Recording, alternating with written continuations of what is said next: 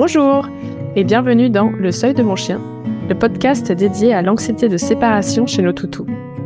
Nous sommes Clarisse et Julie, toutes les deux coachs en comportement canin, spécialisées dans les problématiques liées à la solitude. Notre mission est d'aider les familles à enfin partir de la maison en laissant un chien serein chez elles. Dans ce podcast, nous serons transparentes sur tous les aspects de cette thématique. Nous vous souhaitons une bonne écoute.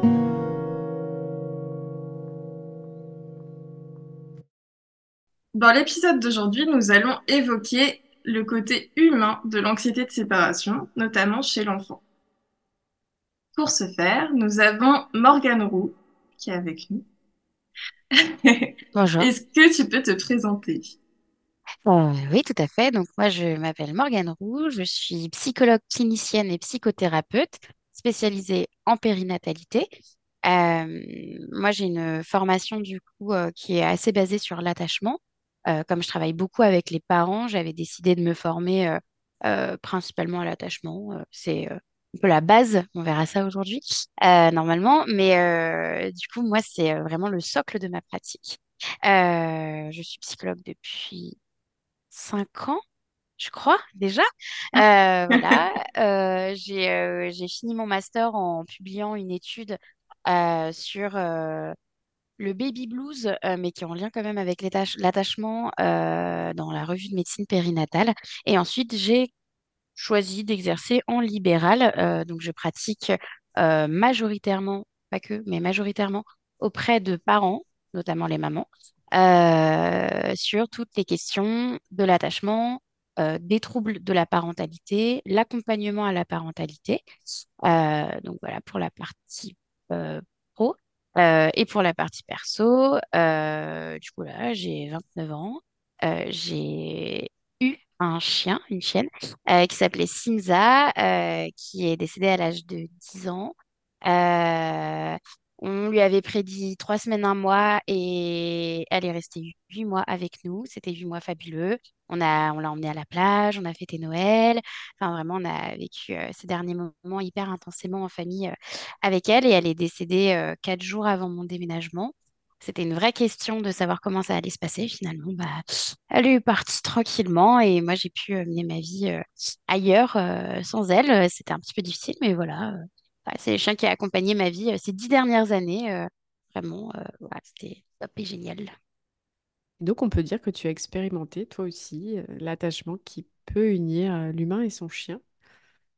Et du coup, si on revient à l'humain, est-ce que tu pourrais commencer par définir ce que c'est que l'anxiété de séparation, notamment entre l'enfant et ses parents?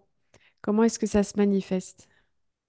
Ok. Euh, alors déjà, ce qui, est important de préciser, c'est que l'anxiété de séparation, euh, ça va être une manifestation complètement attendue et normale du développement de l'enfant.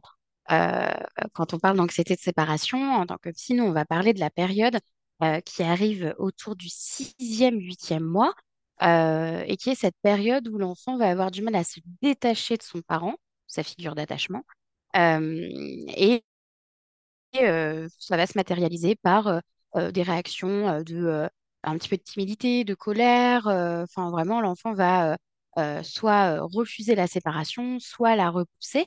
Mais en tout cas, l'anxiété de séparation, entre 6 mois, 8 mois et 2 ans, elle est normale, elle est attendue, elle est constitutive du développement.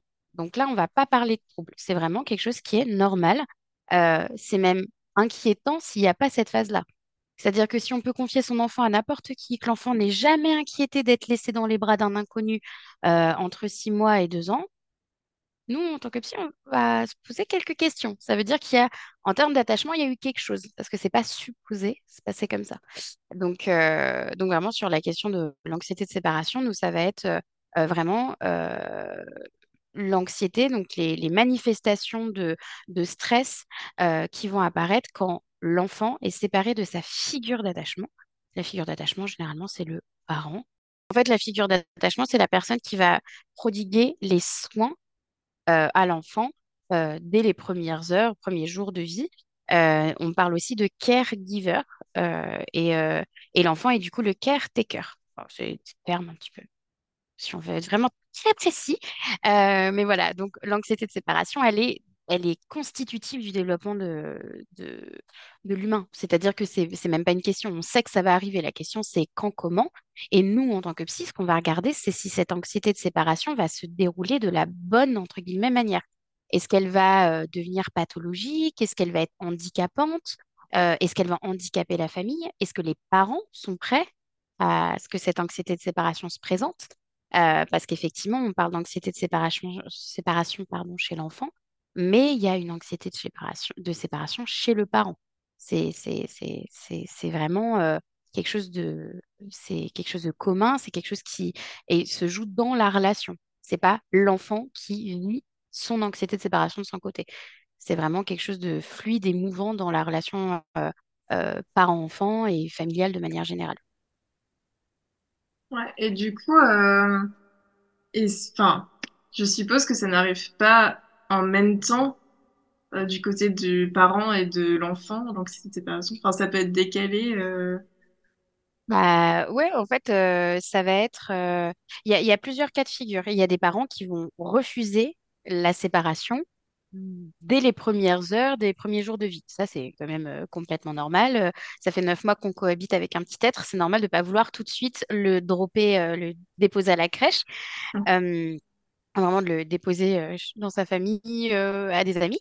Euh, nous, ce qu'on va regarder, c'est effectivement la période, comme je l'ai dit là, de six huit mois, 2 ans.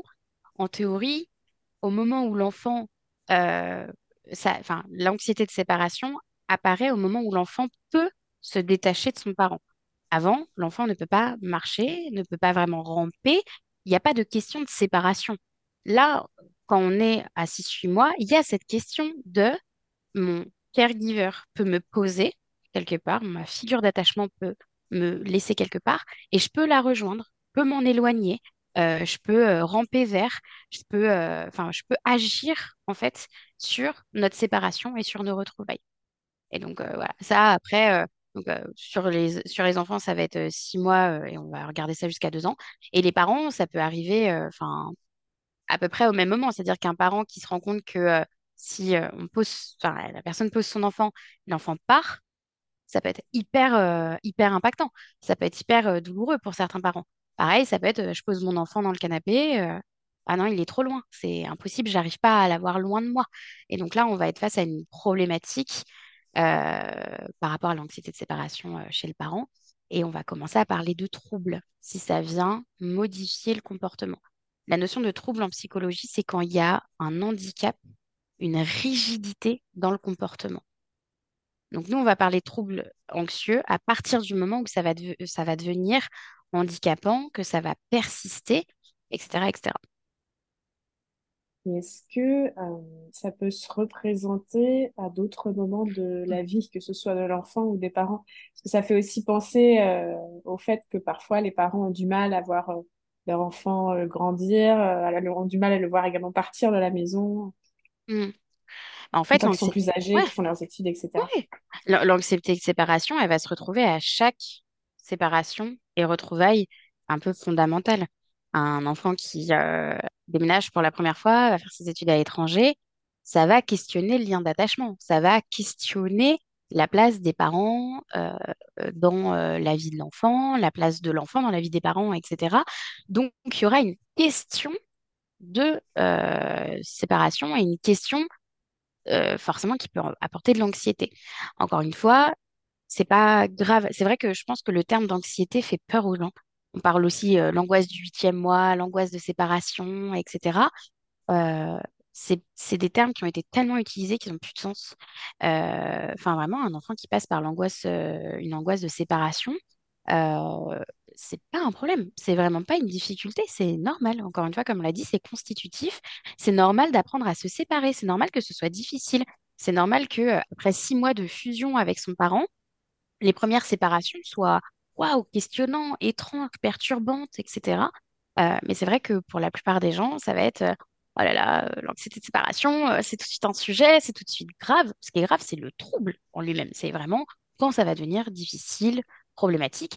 L'anxiété de séparation chez un enfant, ça se manifeste, hein, j'ai répondu brièvement tout à l'heure, mais ça va être des pleurs, ça va être euh, essayer de rejoindre sa figure d'attachement, ça va être lutter contre la séparation. Mais c'est la séparation qui est difficile. C'est pas le fait d'être sans son parent. Dans l'anxiété de séparation, c'est bien le moment de la séparation qui est complexe. C'est pas le fait d'être sans son parent pendant plusieurs heures. C'est bien ce qu'on voit quand un enfant est déposé à la crèche, il va pleurer quand il va être déposé, il va pleurer trois cinq minutes et il ne va plus pleurer de la journée. Puisque c'est la séparation avec la figure d'attachement, c'est cette coupure qui arrive, qui est difficile pour l'enfant et pour le parent en théorie. Il y a trouble de l'attachement quand, malgré le fait que l'enfant soit laissé euh, de façon répétée, bien accompagné, etc., l'enfant va euh, euh, présenter des symptômes même physiologiques, des nausées, des vomissements, des maux de tête, euh, un comportement auto-agressif, hétéro-agressif. Là, on va être dans le trouble, trouble. Euh, mais vraiment, euh, l'anxiété de séparation, c'est normal, attendu, et c'est euh, des symptômes qui vont être euh, légers euh, ça va être perceptible, ça peut être un peu difficile, mais c'est pas handicapant en théorie. Ok, c'est intéressant parce que par rapport aux chiens, du coup, nous, les problématiques qu'on a souvent, donc ça peut être lié au départ, enfin, aux séparations, mais ça peut être aussi euh, parce que le chien euh, n'accepte pas d'être sans aucun humain, même mm, son, enfin, être gardé euh, par quelqu'un qui n'est pas son humain mm, d'attachement, ça va lui poser mm. un problème. Euh, mais du coup, c'est intéressant de voir que on n'a pas vraiment cette notion-là chez l'humain, du coup. Alors, du coup, chez l'humain, dans l'anxiété de séparation classique, euh, effectivement, ça va être difficile de se séparer de sa figure d'attachement, mais à partir du moment où il y a un référentiel adulte, il n'y a pas de difficulté à explorer l'environnement, à euh, vraiment euh, recevoir des soins, etc. On va parler de troubles d'anxiété de séparation quand, malgré la présence d'un humain, malgré la présence du coparent, malgré la présence d'une personne connue, l'enfant n'arrive pas à manger, dormir, se calmer, s'apaiser, explorer. Euh, on va revenir sur cette notion de sécurité et exploration parce que c'est la base de l'attachement et comme ça sera plus clair. Mais euh, effectivement, nous, on va parler de troubles quand, malgré la présence d'un humain, c'est difficile euh, pour l'enfant. Et nous, on est, on étend même le trouble de l'attachement à la maison. C'est-à-dire que l'enfant ne veut pas non plus quitter la maison. C'est le socle. Euh, il y a aussi un attachement au lieu euh, du caregiver, en fait. C'est la base de sécurité matérielle, immatérielle, relationnelle. La- la- le lien d'attachement s'est forgé dans cette, dans cette, dans ce lieu. S'en éloigner est donc dangereux. C'est une euh, réelle prise de risque. Euh, donc euh, vraiment, le trouble de l'attachement, ça considère le caregiver et la maison. Enfin, vraiment, Ouais. on compte les deux. Du coup, ouais, ça correspond un peu à, à ce que nous, on appelle anxiété de séparation clinique chez le chien. Chez le chien, du coup, il y a, y a trois grands problématiques qui reviennent. Ça va être l'anxiété de séparation clinique où là, le chien euh, n'arrive même pas à rester, à rester avec un humain en dehors de son humain euh, d'attachement. On va avoir tout ce qui est détresse d'isolement où là, le chien peut être gardé par n'importe qui, mais il faut pas qu'il reste sans humain ou sans chien. Mhm. Et on va avoir tout ce qui est euh, FOMO, où là, du coup, c'est plus lié à la frustration des départs. Ouais. Ok. Et tu peux avoir aussi des, des quantités de problématiques qui sont autour, mais qui, en termes de symptômes, se traduisent pendant les moments d'absence, mais qui, mais où en fait la, la cause euh, globale n'est pas en lien direct avec ça. C'est une D'accord. sorte d'empilement de déclencheurs qui explosent euh, au moment des absences notamment, Mhm. mais euh, parfois la source est beaucoup plus euh, périphérique Ouais, c'est les trois gros points qui reviennent, mais euh, il y en a Oui. plein d'autres en vrai. Mais... Ouais. Mais, euh, mais c'est intéressant parce qu'effectivement, nous, quand on va parler de troubles de l'attachement, euh, et donc, enfin, du coup, troubles d'angoisse de séparation par extension, euh, on sait que c'est un trouble relationnel. C'est-à-dire que euh, on sait aussi que l'enfant, il est symptomatique d'une réalité familiale. Il est porteur de quelque chose qui ne va pas au sein de la famille. Un enfant, ça naît en théorie dans un terrain neutre. Il, est de nature, il n'est pas anxieux. S'il y a une anxiété de séparation, c'est pas l'enfant tout seul qui s'est dit, mais tiens, si je me mettais à stresser quand j'étais éloigné de mon caregiver, il y a forcément eu des déclencheurs. Je vais pouvoir vous expliquer un peu comment ça se passe euh, chez l'humain, euh, euh, ce- ce- comment tout se met en place euh, sur euh, justement les, séparations et tout ça, comment, comment ça s'intellectualise et comment ça se vit. Mais euh, du coup, il y a bien cette, euh, y a bien cette notion, euh, euh, comment dire, de, de rapport à l'autre. Euh, Enfin, je, pense que c'est peut-être aussi pareil euh, chez le chien. Euh, c'est pas le chien qui est anxieux potentiellement tout seul. Il y a un passif, il y a une histoire, il y a quelque chose qui explique. Euh, euh, c'est pas un chien qui d'un coup se réveille et se dit bah tiens, bah, je vais euh, vraiment refuser toute séparation, euh, uriner, euh, tout détruire. Euh, trop bien. Je suis dans le cliché, je ne sais pas comment ça se matérialise l'angoisse de Tu séparation peux, tu avoir une, une base génétique, mais ensuite, il y a tout, tout un pourcentage important de, de l'expérience et de l'environnement qui va jouer, bien entendu, dont la relation avec, avec les humains qui sont autour, bien sûr, puisqu'il fait partie d'un système qui est la famille.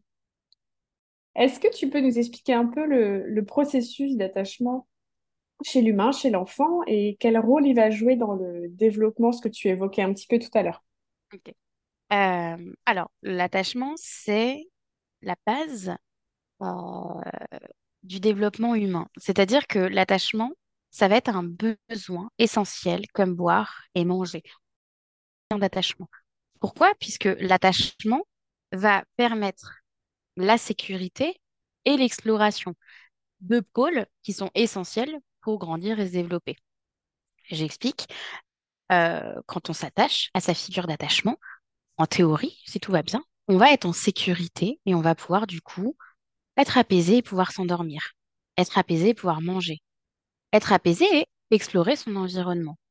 Si on n'a pas de caregiver, si on n'a pas de figure d'attachement ou si celle-ci est défaillante, à ce moment-là, on va avoir un attachement qui va être dit insécure, on verra les termes un peu plus tard peut-être, Euh, et du coup, on va se retrouver à avoir euh, bah, moins de capacité d'exploration, voire pas de, de, de capacité d'exploration. Et on va pas pouvoir s'endormir de façon sereine. On va pas pouvoir manger de façon sereine. Bref, l'attachement est à la base d'énormément de troubles. Euh, et c'est aussi ce qui permet de sécuriser euh, et de prévenir un attachement sécure, de prévenir pas mal de, de troubles euh, dans la vie, en fait. Vraiment, c'est vraiment Enfin, quand je dis la base, j'ai l'impression d'être d'être très simple, mais je ne peux pas expliquer autrement le fait que l'attachement, c'est vraiment la base du développement et la base de la constitution de l'être humain. Pour l'anecdote, l'attachement a été étudié, a a été étudié euh, par euh, pas mal de, pas mal de, psychanalystes et euh, psychiatres à l'époque. Il n'y avait pas de psychologue euh, à proprement parler, euh, mais notamment euh, John Bowlby, euh, etc. Et en fait, on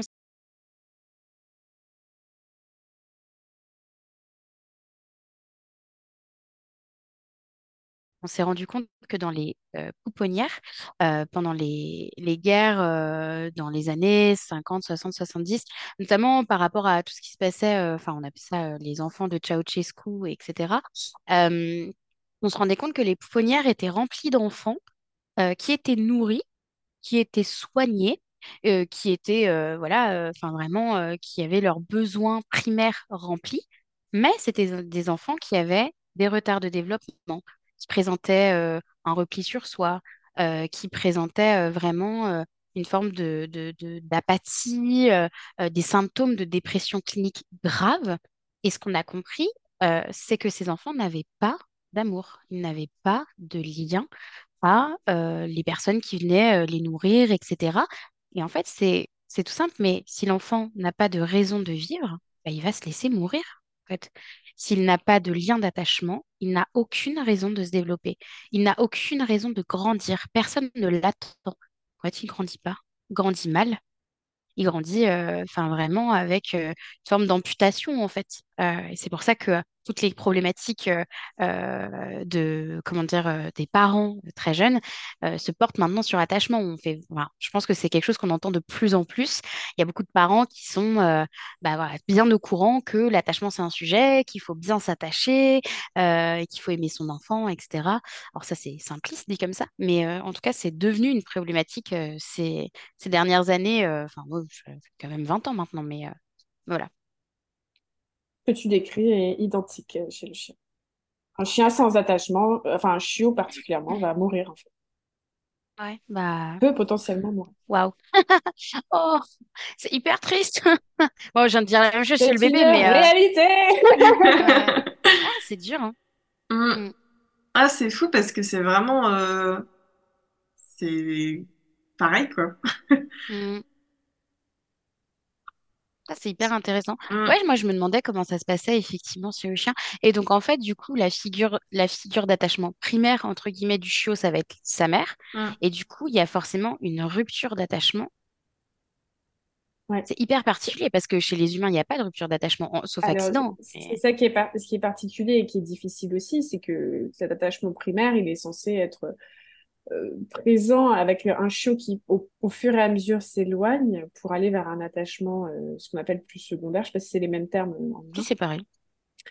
Euh, sauf que en fait, on arrache entre guillemets le chiot à sa maman légalement à huit semaines. C'est beaucoup trop tôt. Du coup, il va, il va déporter cet attachement primaire vers les nouveaux êtres qui sont autour de lui, mais qui ne sont pas des chiots, qui sont des humains généralement. Mm. Ça peut être euh, déjà rien que ça, ça peut être une source, euh, une source de problème. Mm. Et euh, on laisse les chiots dans notre environnement beaucoup trop vite seuls par rapport à leur développement. Il y a des gens qui vont prendre le chien et puis même pas une semaine plus tard le laisser seul plusieurs heures. C'est très brutal pour eux. Mm. Mm. Waouh, comment j'ai tout mal fait avec ma chienne. Sylvia, je suis désolée. Je ne Mais si savais on pas, pas, j'étais si jeune. Voilà, si on ne sait Mm. pas, Non, mais bien sûr. Mm.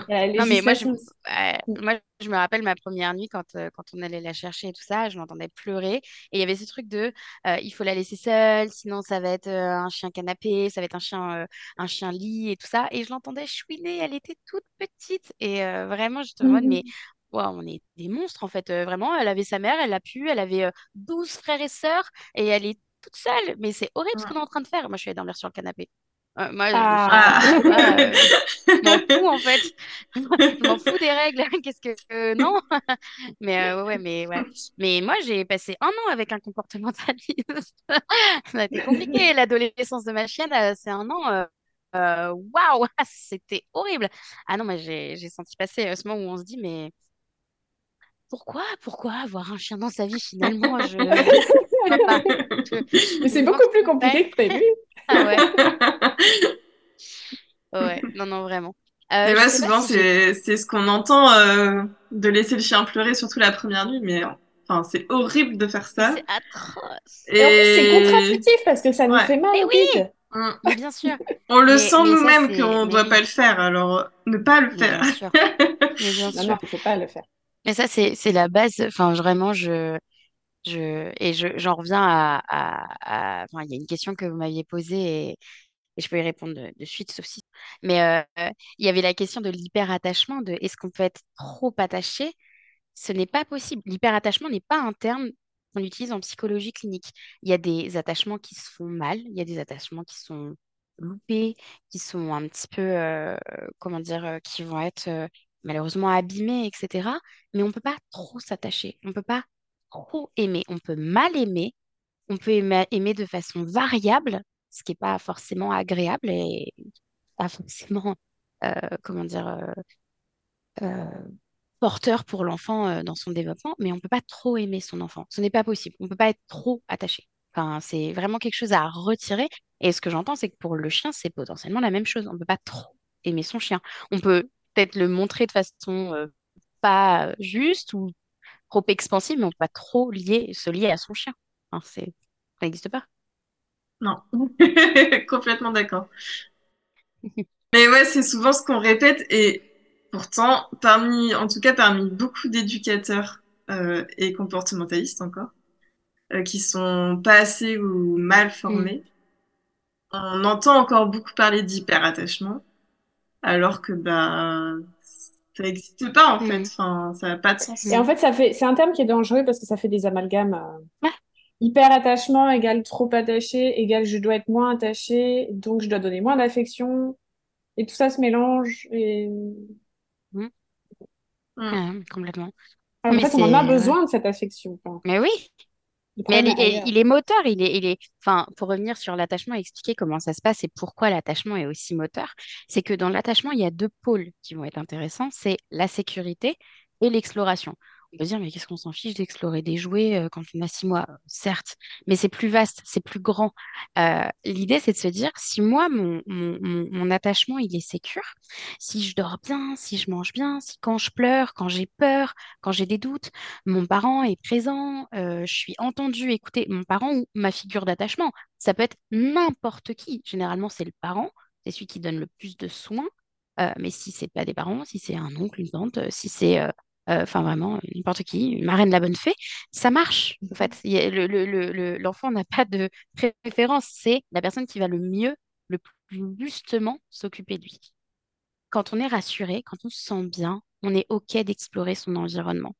Et l'exploration, c'est ce qui va nous permettre de nous construire et de nous développer si on n'a aucune, enfin, si on n'a aucun intérêt euh, pour euh, des formes géométriques quand on a deux mois, on n'en aura pas pour des jouets qui vont faire du bruit à six mois, en fait. Et on va pas se développer. Et si on, se développe là, c'est qu'on n'a pas cette euh, expansion, cette curiosité, on va pas avoir cet élan parce que on a été coupé dans notre exploration. Le pôle exploration euh, n'est pas accessible puisqu'il y a un déséquilibre au niveau de la sécurité. Ça, c'est vraiment, euh, comme une balance. Il faut vraiment se figurer l'attachement comme une balance. Si la sécurité est trop élevée et trop haute, qu'il y a un surattachement ou qu'il est, enfin, un surattachement, s'il y a un attachement qui est de mauvaise qualité, euh, où le lien va être euh, souvent euh, tendu, tiré par le parent, l'exploration ne sera pas possible. À défaut, si un parent est complètement détaché de son enfant, ne répond pas à ses besoins, bah, l'enfant va être de toute façon assez insécurisé et fera une exploration qui sera pas juste, dangereuse, trop grande euh, et risque de s'exposer à des dangers. Bref, en tout cas, c'est toujours un jeu de balance entre sécurité et attachement. C'est vraiment toujours un équilibre. Et un enfant qui a un attachement sécure va avoir le juste milieu. Alors, ça aussi, là, c'est une balance, c'est normal. Mais en tout cas, va réussir à avoir un point d'équilibre qui va lui permettre d'être bien avec ses parents, mais OK pour se détacher et aller explorer, aller avec ses copains. Et pourquoi pas faire des études à l'étranger? Et pourquoi pas quitter le domicile familial? Et pourquoi pas faire sa propre vie? En fait, quand on parle d'exploration, on parle d'exploration au sens très large. Quand on parle d'attachement, on dit souvent quelque chose en psychologie, c'est que l'attachement, c'est du berceau au tombeau. C'est pour toujours. Donc, il y aura toujours des questions et des problématiques d'attachement. L'attachement, c'est toute la vie. Et les liens qu'on tisse avec les gens, c'est pour toute la vie. Et ils peuvent être remaniés toujours. Je ne sais pas si c'est la même chose avec les chiens, mais en tout cas, nous, euh, un attachement qui était euh, de mauvaise qualité, on va dire, à un moment, peut devenir de bonne qualité. Et il n'y a pas de, il y y a pas forcément de traumatisme. En tout cas, ils peuvent être travaillés en thérapie et ça peut très bien se passer. Alors, la rédemption, euh, je, pense que c'est une bonne idée. Enfin, il y a certains parents qui retravaillent leur lien d'attachement des années et des années après. Et c'est possible, en fait. Enfin, c'est vraiment une option, puisque le lien d'attachement est là et il est, il muable, il est, il est vraiment flexible, en fait. Mm. Ah oui, c'est pareil pour le chien. mais Mm. Pour toute problématique avec le vivant, de toute manière, il y a la notion d'évolutivité. Ah ouais, bien sûr. Trop, trop Mm. intéressant. C'est, c'est dingue de dire que c'est vraiment pareil pour le chien. Ouais, Je savais qu'il y avait des similitudes, mais de voir à ce point, Et ouais, sur c'est une clair. espèce euh, sociale, hein. ouais, Mm. très intéressant. Est-ce qu'il y a des facteurs qui peuvent contribuer au développement de l'anxiété de séparation chez l'humain, mais plus tard, du coup, qui se développe à l'âge adulte, par exemple? euh, L'anxiété de séparation qui se développerait à l'âge adulte. mm. Oui, bien sûr. En fait, euh, il suffit d'être exposé à une euh, séparation euh, potentiellement difficile ou des séparations difficiles répétées. Là, l'anxiété de séparation pourrait apparaître plus tard. Après, comme on l'a expliqué, l'anxiété de séparation, c'est une conséquence d'un attachement qui va être insécure. Donc, c'est-à-dire, on peut avoir, on peut être insécure euh, en tant qu'enfant, donc avoir un attachement dit insécure. Il y a deux types d'attachement insécure, évitant ou ambivalent résistant. Quand on est dans un attachement hein, évitant, c'est quand on a un parent euh, absent, on a un parent démissionnaire, c'est un parent qui va pas répondre aux besoins, qui va mollement essayer de rassurer l'enfant, qui va pas comprendre qu'il y a un problème, va pas être présent dans les pleurs, dans l'accompagnement. euh, Et c'est pas euh, l'enfant a pleuré cinq minutes et on est arrivé à la sixième et mince, non, c'est vraiment sur de très longues périodes, etc. L'autre attachement qui existe, c'est l'attachement ambivalent résistant. Et ça, c'est quand le parent répond de façon aléatoire euh, aux sollicitations ou alors de façon très intense. Oh là là, mais tu pleures, mais quelle catastrophe, mais c'est horrible. Et donc le l'enfant va être hyper choqué de ce qui est en train de se passer. Euh, c'est pas très naturel, c'est intense, c'est voilà, euh, c'est euh, quand on se sépare de l'enfant, ça va être dire mais tu vas tellement me manquer, mais moi je peux pas vivre sans toi quand t'es pas là, c'est si dur. Là en fait on fait peser une certaine charge sur l'enfant. Là euh, l'attachement il est il est aussi questionnant. Bah, nous, on va parler d'attachement insécure, ambivalent, résistant. Le terme n'est pas joli. L'autre point qui existe, c'est la désorganisation de l'attachement. C'est pas un attachement sécure ni insécure. C'est un attachement qui est à côté, qui est désorganisé. C'est le flou total, c'est le chaos. Euh, et ça, c'est extrêmement rare. Enfin, ça, c'est pas forcément à peine qu'on en parle plus, mais c'est quand l'attachement va être sans dessus-dessous. C'est souvent quand c'est des parents euh, psychotiques, euh, euh, avec euh, un alcoolisme intensif, avec des addictions, avec euh, des schizophrénies, des pathologies lourdes, graves, non accompagnées, parce qu'on peut être un parent schizophrène et avoir un attachement sécure avec son enfant si on est bien accompagné, etc. Euh, donc voilà. Et du coup, par rapport à la question de, de, de, de, l'anxiété de séparation chez l'humain, si on a dans la vie un attachement qui est sécure, on s'expose moins à de l'anxiété en grandissant. Pourquoi? Parce qu'on sait que euh, bah, nous, de manière générale, si on exprime un besoin, il est comblé. Par contre, effectivement, si on est, je sais pas, si on croise énormément de personnes malveillantes et qu'on se retrouve souvent à vivre euh, des ruptures amoureuses difficiles, des relations amicales euh, désagréables, etc., etc., même si ce sont des figures d'attachement secondaires, du coup, pas des, figures d'attachement primaire, on peut commencer à redouter les séparations, euh, etc.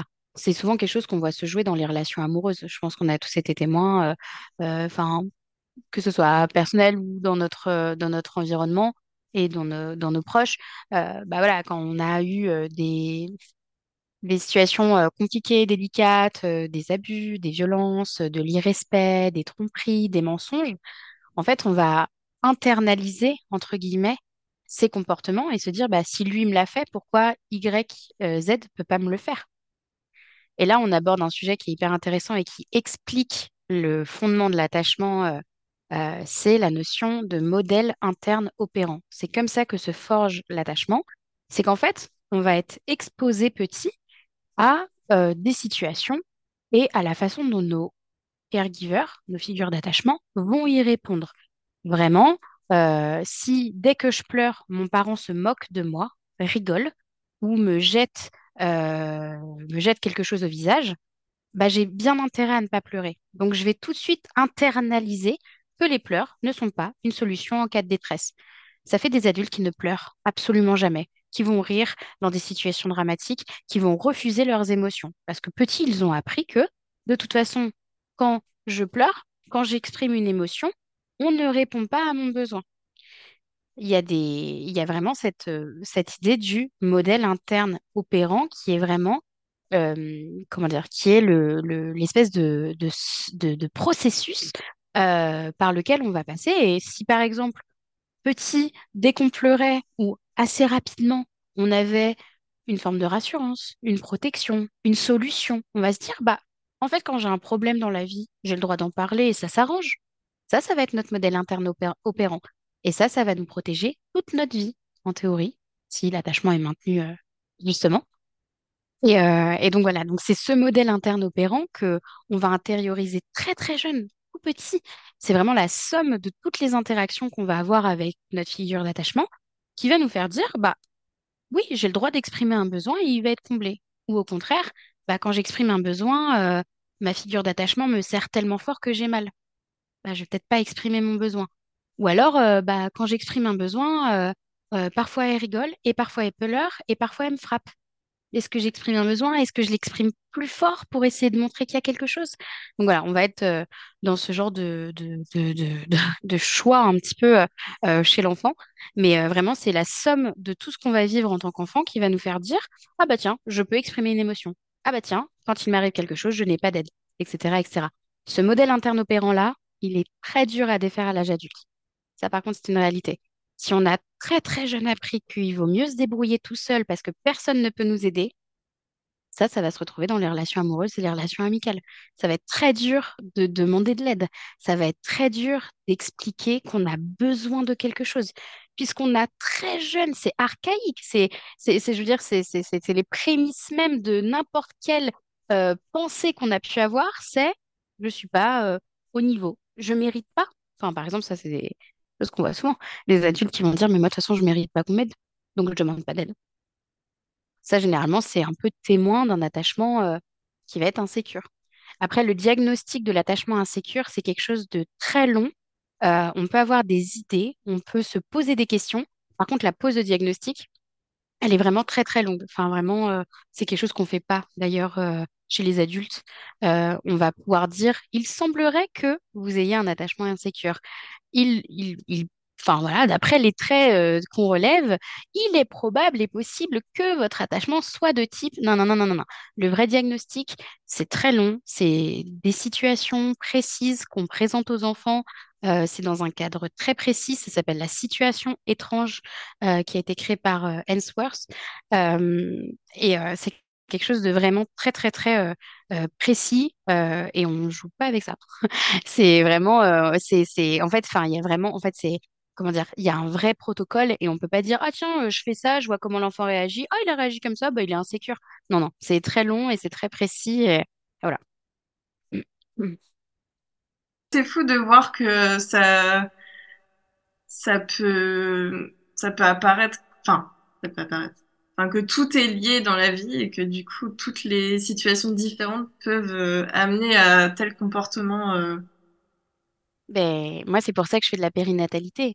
Moi, quand j'ai compris que c'est dans les premières années de vie que se jouaient pas mal de choses, je me suis dit, mais en fait, moi, j'ai pas envie de voir des adultes qui ont des problèmes. Moi, je veux voir ces, ces futurs adultes au moment où je peux agir et faire en sorte que tout aille bien. En fait, je veux vraiment agir à la graine pour m'assurer que tout va bien et que la plante se développe parfaitement. Alors bien sûr, j'accompagne des adultes et généralement, s'il y a un problème sur la graine, c'est qu'il y avait un problème sur la graine d'avant, etc., etc. Enfin, là, on rentre dans la thérapie transgénérationnelle. Mais, euh, mais vraiment, c'est, pour ça que moi, je suis psychologue en périnat. C'est que je me dis, si j'agis maintenant, ces adultes-là, dans 30 ans, je sais que ça ira, en fait. Ces, ces, ces enfants qui sont même pas encore nés, parce que j'ai travaillé avec leurs parents, je sais qu'ils iront bien. Et c'est plus facile que d'agir sur des adultes qui ont 30 Ouais, c'est sûr. Bon, vous, vous pouvez pas travailler forcément direct avec les chiennes qui vont avoir euh, Non. bébés, hein, mais forcément, c'est pas évident. Non, Non, mais tu vois, par rapport à, à ce que, à, à tout ce que tu as dit, est-ce que... euh, alors, je crois, pareil, c'était une question qu'on avait prévue plus tard, mais tant pis. Est-ce que, euh, toi, par rapport à tout ce que tu connais, aux liens, Mhm. l'attachement, etc., est-ce que tu pourrais accompagner des humains qui ont du mal à se séparer de leur chien? Ouais. En fait, euh, on en, on en reparlera un petit peu parce que euh, c'est, super intéressant de, de, de parler du lien euh, humain-chien et humain-humain. Mais à partir du moment où il y a une problématique d'attachement, c'est un sujet pour les psys. C'est un sujet pour les psys en périnatalité, euh, parce que on est formé à accompagner les questions de séparation? Quand on parle d'attachement, on parle toujours de séparation et retrouvailles. C'est les deux moments qui vont être clés dans l'attachement, euh, et que ce soit une séparation avec un bébé, que ce soit une séparation avec un conjoint, ou que ce soit une séparation euh, avec son pékinois, c'est la même chose. On est sur la même problématique. Alors, tous les psychologues vont pas vous dire, mais bien sûr, installez-vous, on va aller parler euh, de votre spitz nain, il n'y a pas de souci. Il y a des psychologues qui vont vous rire au nez parce qu'il y a des psychologues qui n'ont pas l'intelligence de comprendre que un attachement, c'est un attachement, que ce soit un chien, un humain, un objet, ça reste un objet. C'est inanimé, donc euh, on rentre dans quelque chose de plus précis.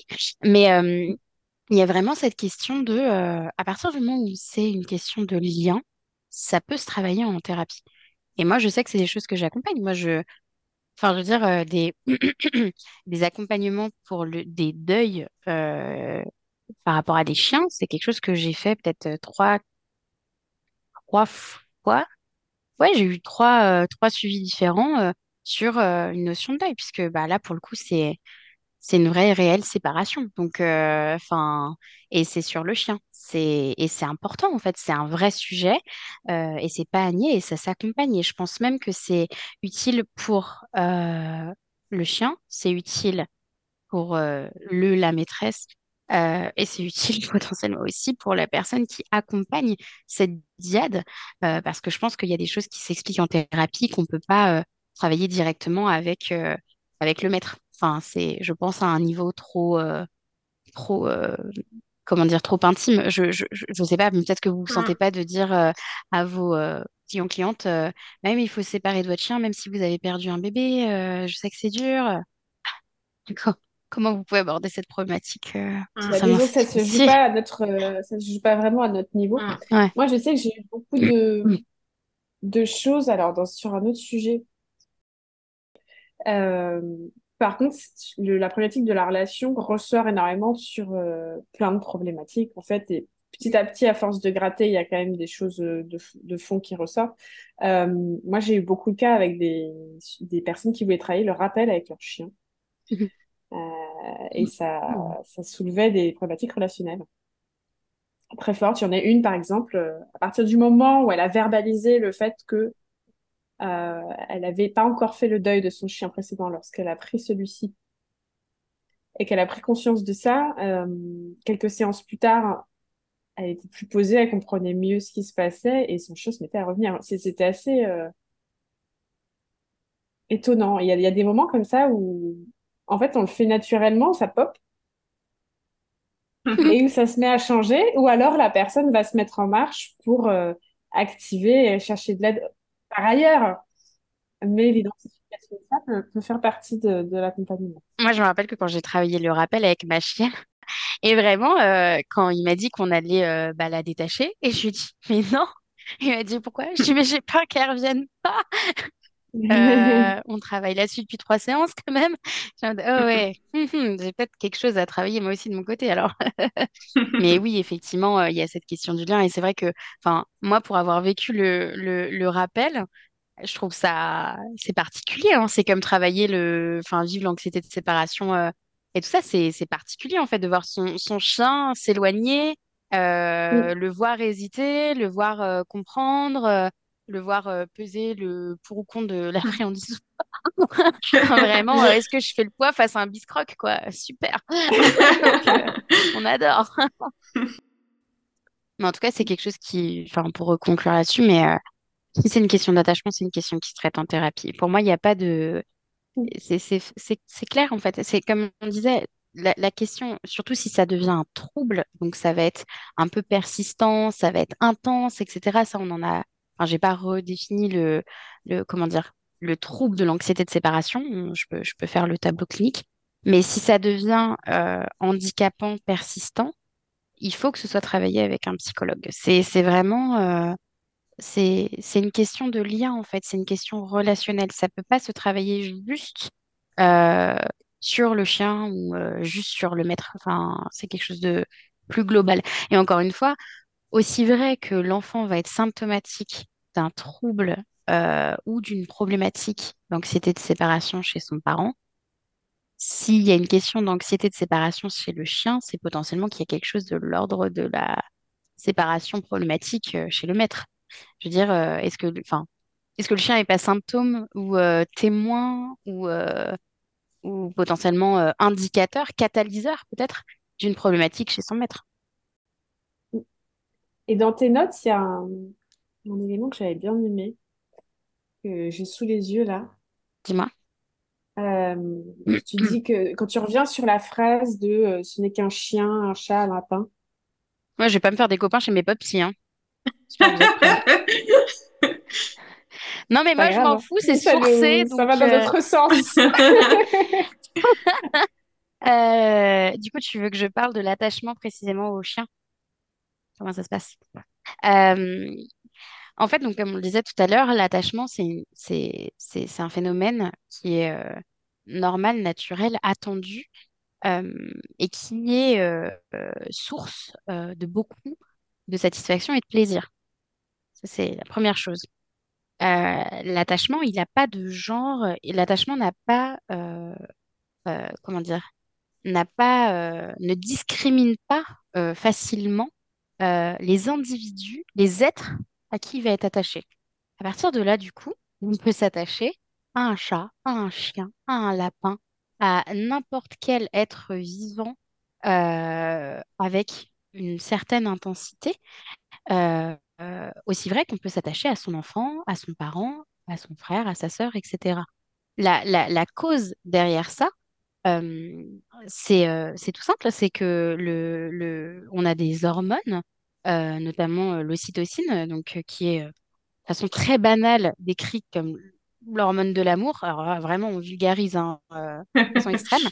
Euh, Waouh, waouh, mes profs de bio seraient pas contents, mais on va quand même garder ça. Ouais, ouais. Euh, euh, l'hormone de l'amour, waouh. Ouais. Mais bon, en vrai, c'est vrai. C'est-à-dire que c'est une hormone qui va être sécrétée au niveau de l'hypothalamus quand on va être en interaction avec un être vivant auquel on tient. Et euh, spoiler alerte, cette sécrétion va avoir lieu aussi chez l'individu qui tient à nous et qui est en relation à ce moment-là avec nous. Et il y a des études, il y a une étude, je crois qu'il s'appelle Claude Beata, euh, qui a, enfin, il a sorti une étude en 2017 qui montrait que le taux de, corti- de pas de cortisol, le taux, euh, pardon, le taux d'ocytocine euh, euh, chez un maître qui caressait son chien était vraiment réellement présent, puisqu'il y a bien une interaction, et que ce taux est aussi présent chez le chien. Le fait que l'animal soit en contact avec son maître de façon physiologique, de façon neurologique et plus précisément neuro neuro-endocrinologiquement parlant, euh, c'est tacite en fait. Le, le lien est là, on ne peut pas le nier en fait. Il y a une réelle émergence euh, de plaisir qui est visible, observable et mesurable chez le chien et le maître. Et là où je vraiment pas me faire des copains, mais on a étudié et on a observé le taux d'ocytocine chez les parents et chez les maîtres et les chiens.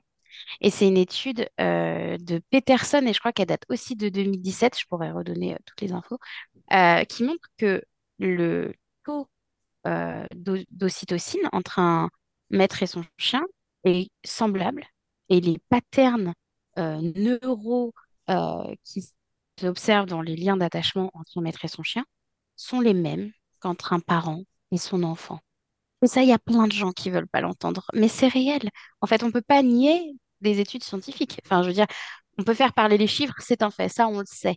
Mais on est sur plus d'une euh, dizaine d'études maintenant qui sont, qui sont vraies, véri- vérifiées et, et, et justes, qui prouvent bien que le lien d'attachement entre un maître et son chien est le même utilise les mêmes circuits, utilise les mêmes hormones qu'entre un parent et son enfant. C'est indéniable. C'est une réalité.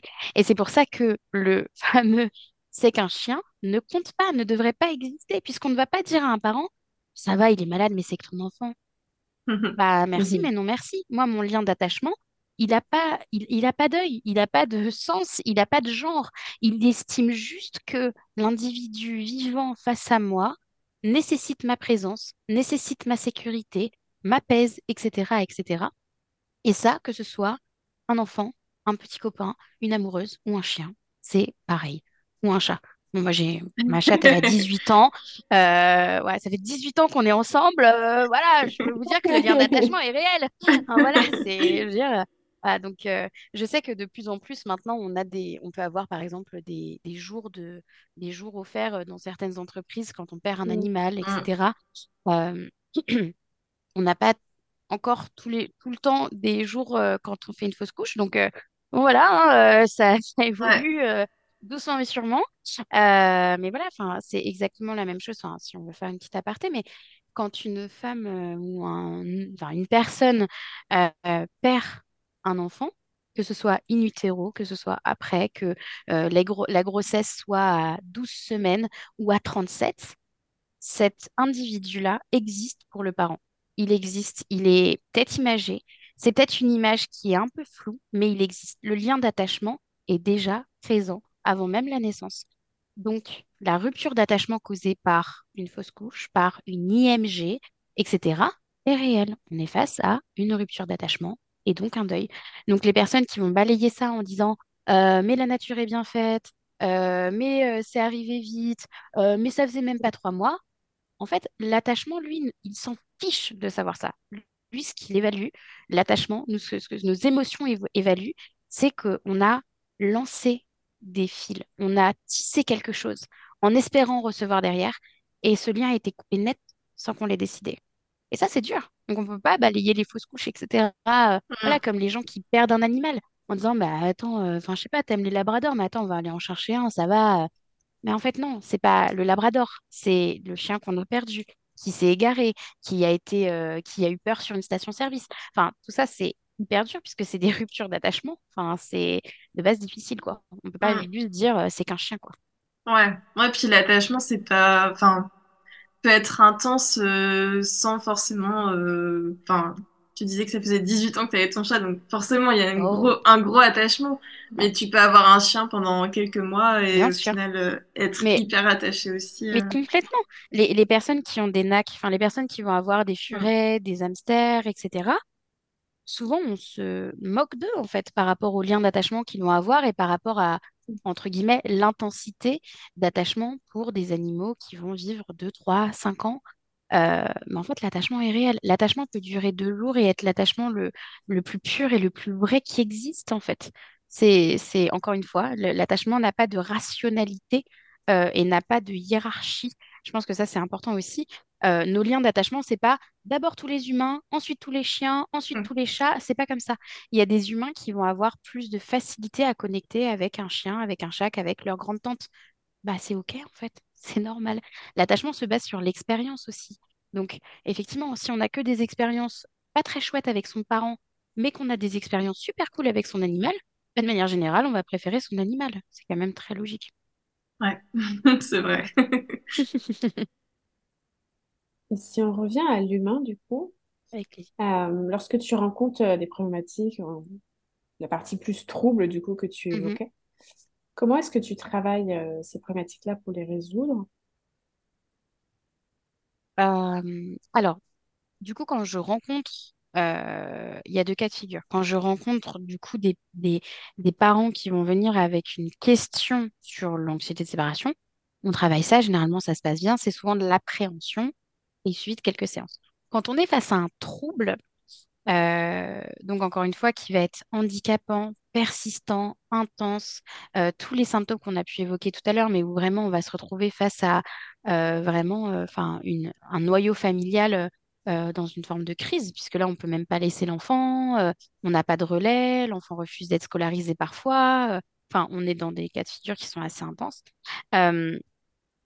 Dans ces cas-là, le seul suivi psychologique ne fonctionne pas forcément il va falloir des groupes thérapeutiques pour que l'enfant soit accompagné par différents professionnels, que le parent soit euh, accompagné aussi, mais surtout que certains professionnels puissent agir directement sur le lien d'attachement, puisque comme on l'a dit, le trouble de l'anxiété, c'est un trouble relationnel.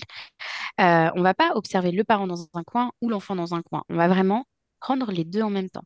Et ça, ça nécessite souvent d'être en groupe euh, pour avoir bah, soit plusieurs professionnels, soit euh, pouvoir voir les interactions entre différents enfants, différents parents, etc., etc. Donc, on essaie de travailler en groupe, ça fonctionne bien. Euh, et sinon, de façon euh, classique, euh, on va être en entretien avec le parent et l'enfant et on va travailler sur la relation en elle-même. On va pas tout de suite travailler sur les séparations, on va travailler sur la relation, puisque c'est la relation qui fait l'anxiété de séparation. Encore une fois, l'anxiété de séparation n'a pas fleuri comme ça par magie. Il y a bien eu quelque chose qui a provoqué cette anxiété-là. Donc, on va aller chercher ce qui est la cause de l'anxiété. Est-ce que l'enfant a peur que le parent ne revienne pas? Est-ce que le parent a peur de laisser son enfant, etc., dans les grosses lignes? Euh, et c'est ça que nous, on va aller travailler en tant que psychologue.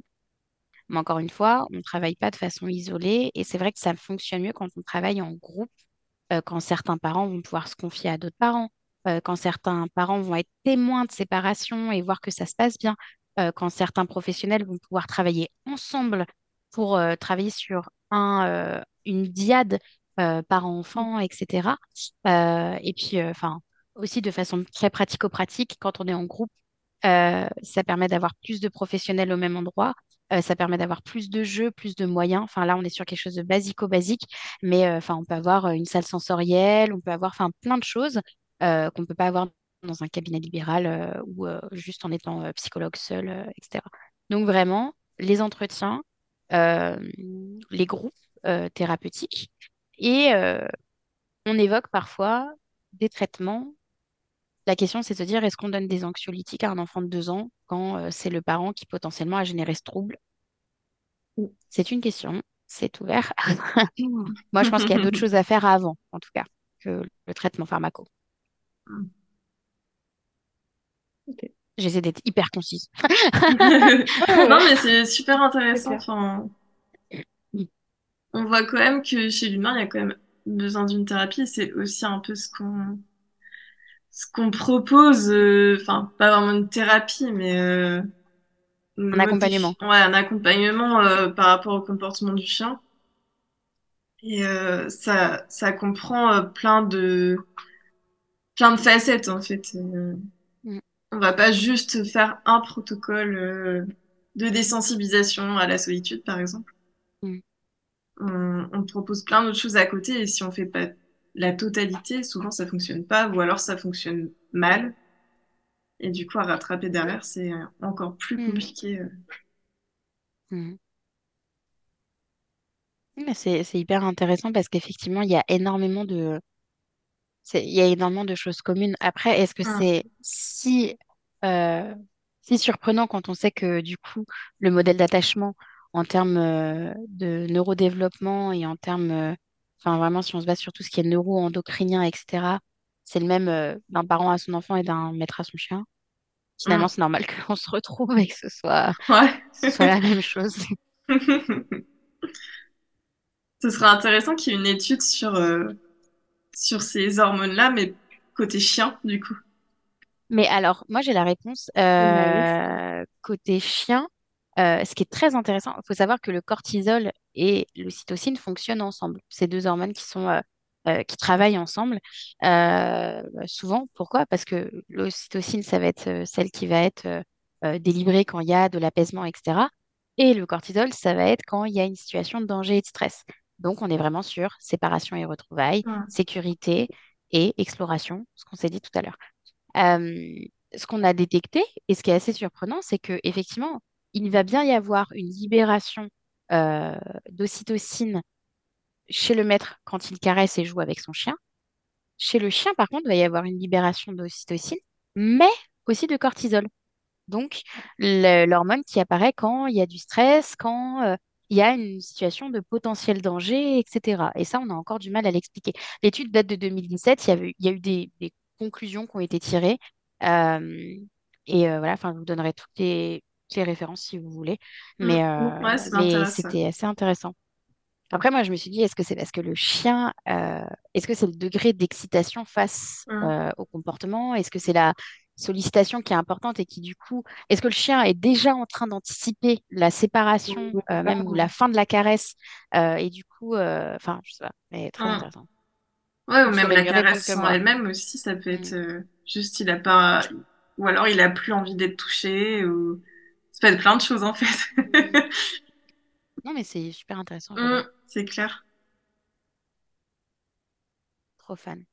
Et moi, j'adore quand les choses, euh, tout ce qui va être psychologique et tout ça s'explique par la science, parce que comme ça, ça cloue la bouche aux gens.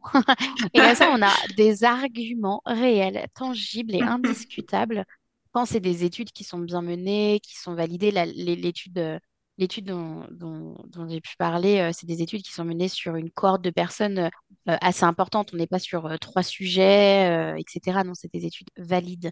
Et c'est important de le dire, euh, parce que sinon on peut faire tout dire à une étude.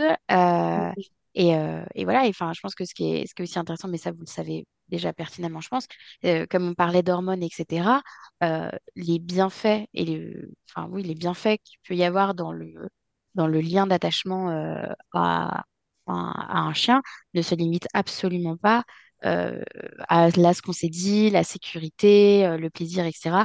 Il y a tout ce qui va être, euh, vraiment le, le, côté social. Enfin, vraiment, il y a, y a, y a, y a des bienfaits relationnels et donc d'attachement à plein de niveaux dans le fait d'être le compagnon d'un chien, quoi. On n'a pas parlé de, de l'importance du jeu et, et de tous ces petits moments si importants que parfois on néglige aussi que lorsqu'on est dans, un dans un processus d'entraînement. On se focus vraiment sur les comportements qui ne vont pas et le fait de les changer, Mm, euh, qui fait que parfois on oublie de, passer, de juste passer du bon temps avec son chien sans rien intellectualiser, mm, sans rien conceptualiser, sans tirer de conclusion, juste passer mm. du bon temps. Ouais, Ah, c'est important, mais surtout que ça passe vite. Est-ce que tu as des conseils pratiques pour euh, les proches des personnes qui euh, vivent avec de l'anxiété de séparation? Comment est-ce qu'elles pourraient les soutenir? Euh, oui, en fait déjà ce qui est important, et je pense que ça s'est peut-être senti dans tout ce qu'on a pu se dire, les personnes qui ont de l'anxiété de séparation ou qui ont un trouble ne font pas semblant. C'est pas de la blague, elles souffrent réellement, c'est difficile pour elles. Elles font pas exprès de euh, retarder les séparations, de, souffrir quand euh, l'autre est pas là, euh, de parfois faire un peu de comment dire de chantage, etc. C'est complètement involontaire. C'est un espèce de phénomène qui est vraiment comment dire instinctif. C'est-à-dire que comme la séparation est douloureuse, les personnes vont essayer de ne pas être face à des séparations.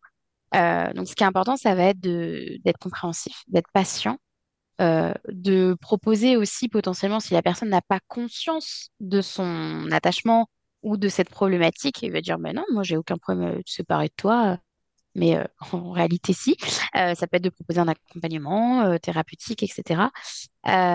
Et ça, je, pense que c'est la même chose avec les, personnes qui vont soutenir euh, des maîtres et des chiens. Euh, on essaye de pas culpabiliser, on essaye de pas faire de chantage ou poser d'ultimatum. Euh, Enfin, tout ça, en fait. Enfin, vraiment, euh, pour certaines personnes, c'est très dur et c'est normal d'être un proche d'une personne qui a de l'anxiété de séparation, mais de dire t'arrêtes tes gamineries ou on a, on se voit plus, ça n'aide absolument pas à rationaliser, à se sécuriser. Au contraire, ça va que faire amplifier la sensation euh, que la séparation est risquée, dangereuse, etc. Euh, donc vraiment de la patience, de l'accompagnement, de l'écoute le point à ajouter à ça, c'est que c'est dur d'être dans l'environnement et dans les proches d'une personne qui va avoir un trouble de l'anxiété de séparation. Il faut aussi se protéger soi. C'est-à-dire qu'il ne faut pas tout donner à la personne, il ne faut pas non plus nourrir cette anxiété, comme on l'a pu, on a pu le dire tout à l'heure, euh, de bah, très bien, tu veux pas qu'on soit séparés, bah, on se sépare jamais et du coup, j'irai jamais voir mes proches et j'irai plus jamais voir mes amis et plus jamais.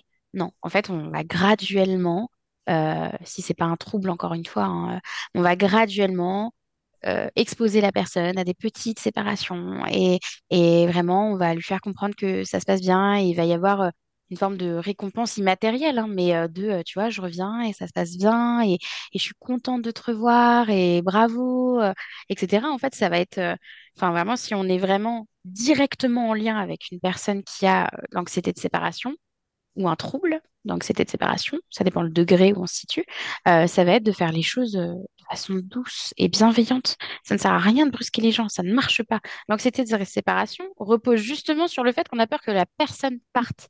Donc si on fait un ultimatum, si on fait des séparations brutales, euh, etc., on fait que comprendre à la personne qu'elle est problématique, que la situation est chiante, que la personne est difficile. Enfin, ça va que renforcer ce que pense la personne d'elle-même si on est compatissant, à l'écoute, qu'on flirte un peu avec les limites de la personne sans jamais les dépasser, euh, bah, en fait, tout ça, ça va permettre à la personne de se dire, OK, en fait, ça va. En fait, je, je peux gérer la séparation. C'est OK, ça va être dur, mais je vais y arriver. Et en fait, ça va fonctionner. Et la personne va être super fière d'elle. Et les expériences vont pouvoir se répéter, etc., etc. C'est exactement ce qu'on fait en fait nous avec les chiens en fait. Ce Ouais, qu'on ça appelle l'exposition graduelle. euh, Ouais, on fait des micro-absences au début, puis on augmente au fur ouais, et à mesure, toujours en, bah, en respectant le seuil de tolérance du chien Ouais, bien sûr. et en D'où s'adaptant. le et nom du podcast. Ouais. Ouais. Oui. mais euh, mais c'est vrai que.